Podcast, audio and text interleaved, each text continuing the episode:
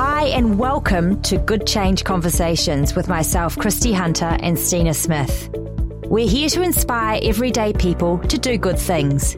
Good changes come in all shapes and sizes in the form of products, mindsets, routines, and more. Each episode, we're going to introduce you to small changes that will help you and the environment. We hope you take away at least one of these and change for the better.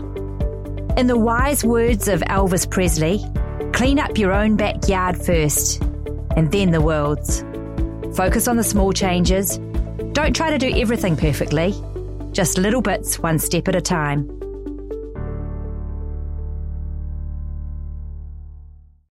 Miriam Wood is a New Zealand registered psychologist with specialised training in health psychology. She has a fascination with the interaction between our minds, our bodies, and how we can use psychology to improve both.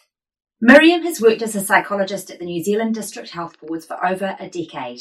She's worked with people with a range of health problems, including burn injuries, heart problems, respiratory conditions, pain, and cancer. She's also worked with people coping with life stresses and other problems such as worry, anxiety, and depression. Miriam enjoys working with organisations on how to apply psychology principles to protect and boost staff well-being.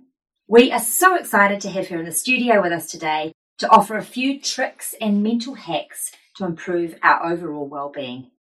So welcome Miriam. Thank you. It's a pleasure to be here. So I opened up your website when I was doing a little bit of research and I was greeted with the words, I try to bring kindness and humour to my work. I love psychology and what it can do for people, so I try to share that with my clients too. Kindness and humour, they are seriously two of my favourite things. Everyone loves to be treated kindly, and there is absolutely nothing better than a good old jolly belly laugh. So, um, tell us a little bit more about this, Miriam. I said I try to bring humour. I didn't actually say I'm funny, so we'll see whether there's belly laughs. Um, for a lot of people, seeing a psychologist or the idea of a psychologist is quite scary. And so I really try, and through my website, because that's often the first protocol for people, to break down those barriers. Because seeing a psychologist should be something that actually is helpful and might not always feel great, but feels good for your long term well being. And so I really want to create that comfort for people. Um, I am an evidence and science based practitioner, and we know that kindness is really important for our well-being. I talk about kindness to other people because we know that's important, that boosts their well-being. It also boosts our own well-being when we're being kind. But I also talk about kindness to ourselves, how we can cultivate our inner kindness. That's how I treat myself and how I treat others. And I think they always say, you know, you've got to love yourself. Totally. And then um, on humour, I think often, you know, psychology can be quite full on when people are coming to psychology sessions. They're normally coming to talk about some of the difficult things.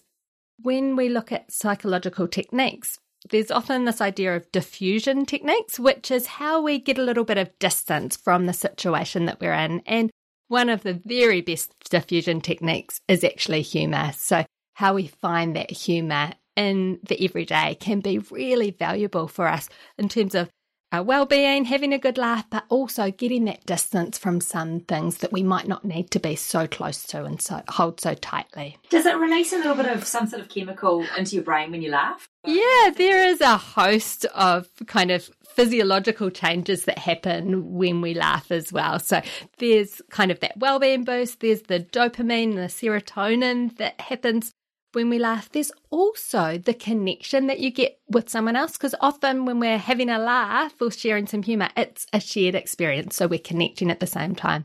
The thing I'm always careful about is that you don't want humour to ever be at someone else's expense. So you don't want to be laughing at someone. It's always around joining in together in a collective experience, not at anyone's expense.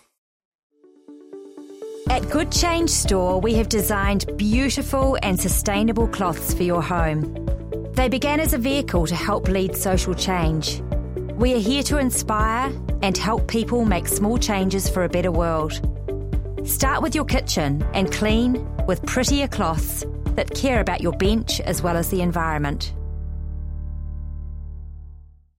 Um, so you talk on your website about the answers, I quote answers, I personally would rather work on my own wellness now and my children's and create really resilient, strong, courageous humans that, that have to actually scrape up pieces at the end.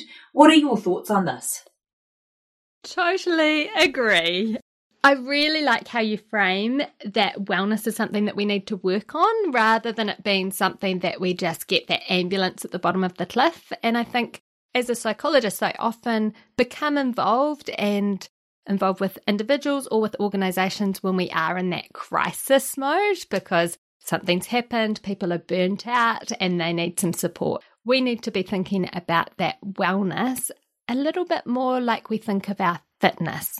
We need to keep exercising to maintain that fitness. So it's the same with our wellness and our well being, our mental well being. We need to keep working at that constantly. And it starts in our childhood.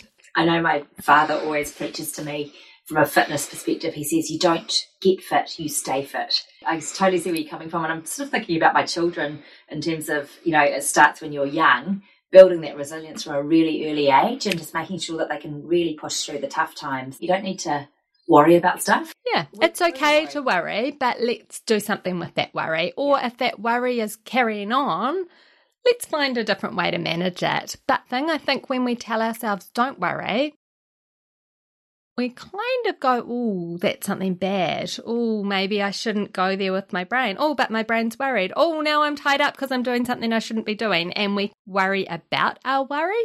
That's often what I see. People who kind of are worried and then they worry that they're worried. Noticing how we educate our children about emotions and being okay with having emotions and then understanding them and knowing what to do with them can be a really good place to start. But there are certainly tips and tricks along the way. And I think we've come a long way, even in the last couple of years, with how that information is spread. So we've got amazing podcasts like this. Um, information is becoming a lot more accessible these days, which is fabulous. No, it's, it's lovely to have it all out in the open. People like, the, I'm just thinking of from a depression perspective, John Kirwan's whole campaign, you know, it made it a whole lot more public and overt with talking about our feelings and yeah, it's wonderful when people have that kind of role models and then resources and then can come and ask for help. It's really excellent when there are those resources people can go to that's trusted and then they can access help. Yeah, amazing. So there seems to be a worldwide shift, um, though, in a, in a bit of a drive towards wellness, health, and well-being. And why do you think that this has happened in the last few years? I know that obviously COVID is a big reason, but it just seems to be, it's almost become a business for a lot of people. There's probably many reasons, and the environment that we live in at the moment probably is promoting it. You know, we're in a world where there's climate change, there's crises all around us, and so people are looking for an antidote to that. And it is a big industry. When I Googled it, $4.5 trillion industry.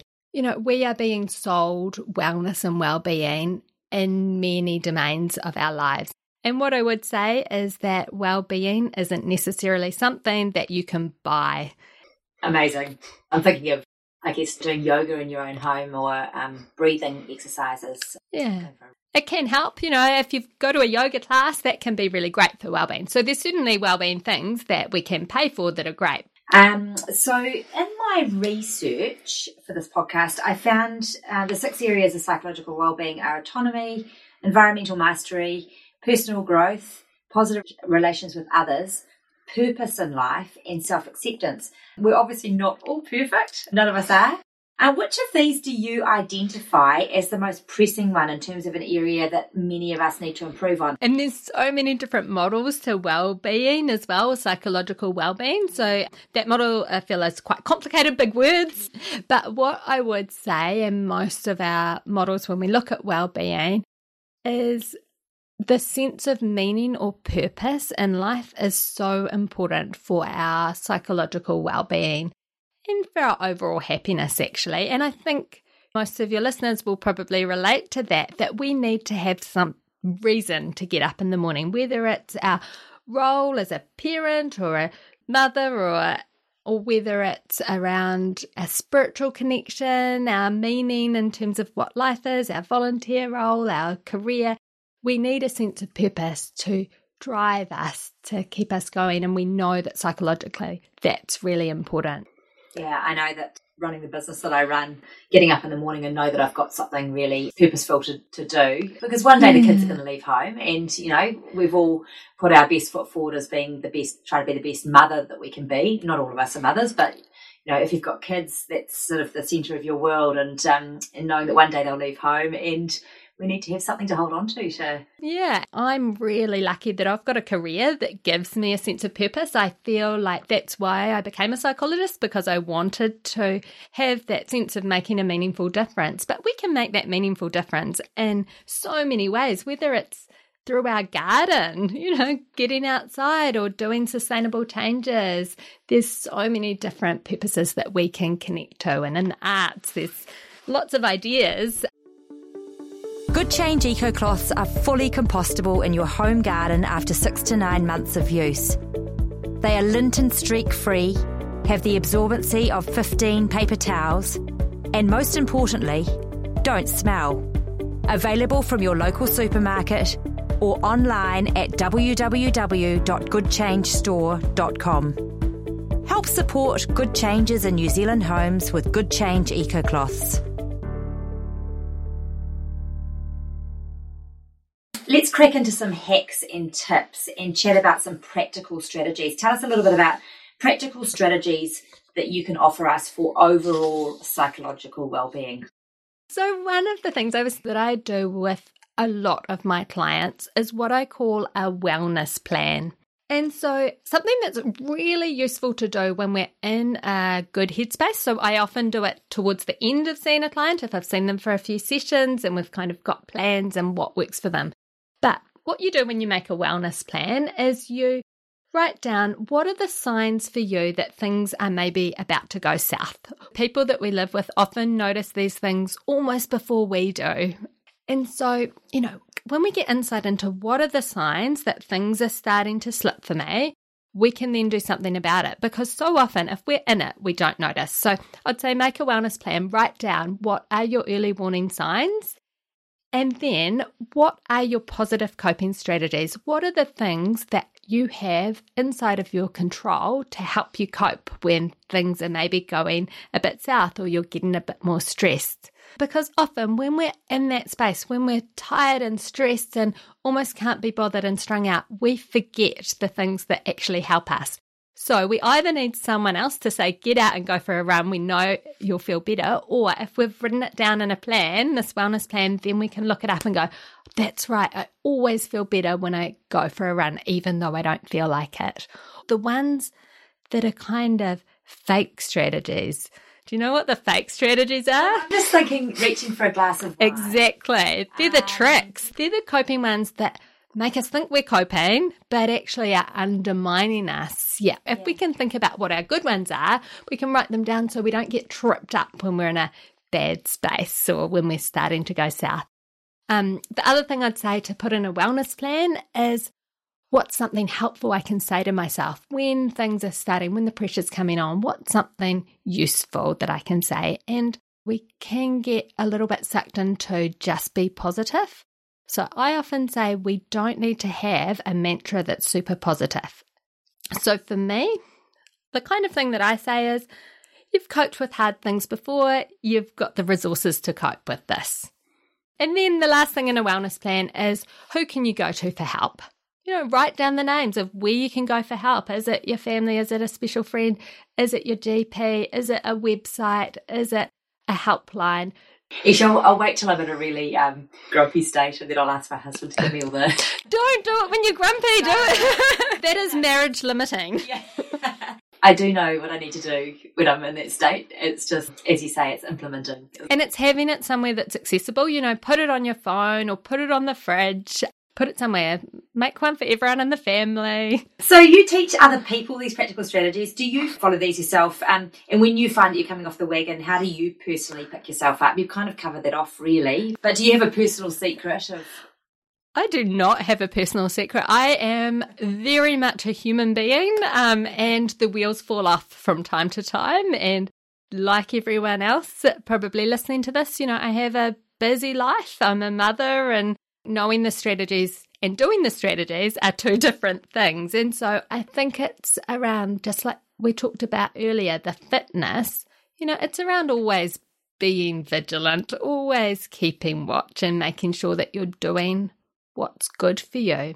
It's almost like being present in the moment as much as you can to, to really read your own mind and body. Yeah, but don't put too much pressure on yourself either.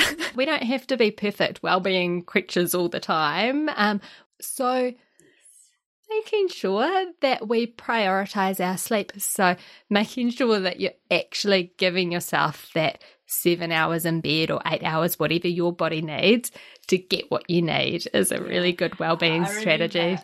Um, it's interesting because you know in, in Indigenous communities, um, that wellness is about balance and harmony, and they always tend to sort of focus on the strengths, not the weaknesses.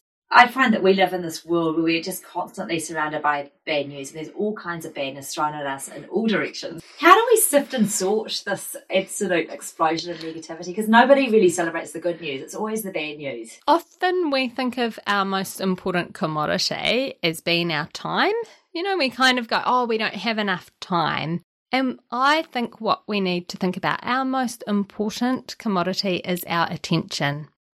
So we have to be really discerning in where we put our attention, feeling like we're taking control of where our attention is going. Great. And that leads me on to my next question. How can we teach, or what can we teach our children here and now? And I mean, you've covered off some great tips and hacks, but is there anything, you know, I've got a 9, 11, and a 13 year old, and I know you've got a, a 6 and an 8 year old. Mm. What can we be teaching them? I'm thinking the top word on the top of my brain is resilience. But what can we do? What's a practical tip or two that we can teach? One of the big things I think is understanding emotions and what they mean. So, I guess emotions tell us about our values. So, say for example, we didn't care about our health. It didn't matter whether we were healthy or not. Then, if something happened, you know, say we got a symptom, we might not feel any anxiety about that. If we had a sore stomach, we might not feel at all worried because we don't care about our health. But we start to feel worried. Oh, what does that stomachache mean? Why is it happening? That's because we care about our health. So it tells us about what's important. Same with anger. We're feeling angry because something's happened that's violated some of our values. Maybe we value friendship and someone's done something that feels like it's not aligned with our values. So we have an emotion of anger because of that. I often think about emotions as intel, intel as to what's important. And when we get an emotion, if we can dig down and go, okay, what's that telling us? What's our value underpinning that? Then we can do something with it. So I think teaching our children about emotions can be really powerful for their lives because emotions are really important at teaching us about what's important other thing I'd say about emotions is one of my favorite phrases is name it to tame it. If we give it a name, our brain can make sense of it and then get it under control. Good Change Bamboo Reusable Towels. The perfect alternative to a single use paper towel or the blue synthetic rolls that stay on the planet forever. Use, wash, and reuse up to 85 times, then compost them in your home and send them back to nature. Available from your local supermarket or online at www.goodchangestore.com. Help support good changes in New Zealand homes with Good Change bamboo towels. Really awesome, awesome um, information. And so, where do you see the world in 10 years' time in terms of psychological well-being? One of the things that I teach my clients is that we're not clairvoyants. Psychologists can't see into the future. and I often we talk about thinking errors, which is when we try and predict the future. But normally that's done on a um, smaller scale. So often that's when our thoughts are, oh my God, tomorrow's going to be terrible because of blah, blah, blah. So I talk about that as we're not very good at predicting the future. And I think psychology is an amazing field and there's always really interesting research. I think that psychologists have been really good at working with individuals, but not always involved in working in system. You know, our policies helping to look at psychological well-being across the lifespan because we can have psychological strategies, but actually things start from you know, from babies in the womb. You know, literacy rates will all influence our well-being. And I don't think 10 years ago, I'm just thinking from a technological perspective with social media, etc., people could have preempted the impact that social media was going to have on our children. And, and it's this massive, fast paced, convenient world. What, you know, how fast is it going to be in 10 years? Yeah. Maybe we need to embrace some slow as well. Maybe there'll be a pushback and we can get some slowness into our world as well. Um, what would you suggest are the three things that people can take away or listeners can take away today to help them improve their overall psychological well-being? Just are there three sort of really clear practical steps? Three clear practical steps. One of them, you know, we talked at the start about the importance of kindness and being really kind to yourself. And so, one of the tips that I would say is talk to yourself like you would someone that you really cherish.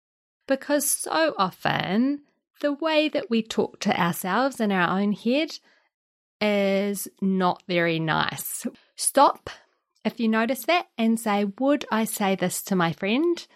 And if you wouldn't, try and talk to yourself like you would a friend. The next tip would be we talked about those trick coping strategies, the ones where we reach for the glass of wine or we get sucked into Netflix for hours. And I think if you can ask yourself a question, is this helping or harming my well being? Then you can give yourself that opportunity to decide whether your strategy is a trick strategy or whether it's a real one. And then the last one, we have touched on kind of anxiety and worry. We haven't talked a lot about the physiology of what happens in our body, but when we have strong emotions, often we have a physical response. You probably can relate to that. We've all had those times where we feel more tense and wound up. And I think one of the greatest things that we can control in our physiology is our breath.